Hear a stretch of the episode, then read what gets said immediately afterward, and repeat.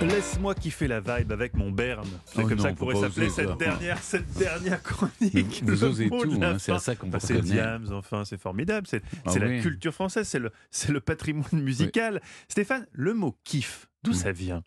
Bon, écoutez, je- rien en tout cas qui ne me permette de contrevenir à la loi.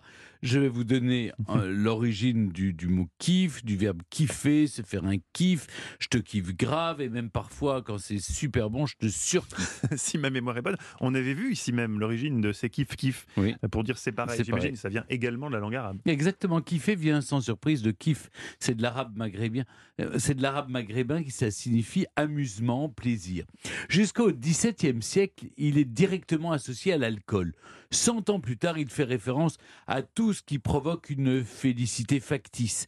Et en 1853, le petit Robert français met les pieds dans le plat en parlant, je cite, d'un état de béatitude provoqué par un mélange de tabac et de chanvre indien. Les Arabes d'Égypte appellent le keif le hashish. En fait, c'est au XIIIe siècle, au cœur des montagnes perses, dans un couvent, que l'on trouve pour la première fois la trace de la fameuse plante, plante que le cher Haïder aurait découvert par hasard. Après en avoir fait goûter à ses disciples, ils se seraient tous trouvés dans une disposition gaie et joyeuse. Voyant cela, il fit promettre à ses amis de garder cette plante secrète et de n'en parler surtout à personne. Bon, inutile de dire que ça n'a pas vraiment marché.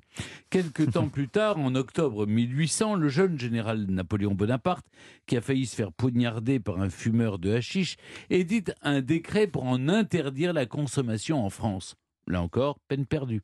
Mais fort heureusement, aujourd'hui, si vous entendez qui fait, vous n'êtes pas forcément en compagnie d'un rasta. Cela désigne juste un grand plaisir proche de cette béatitude dont je vous parlais.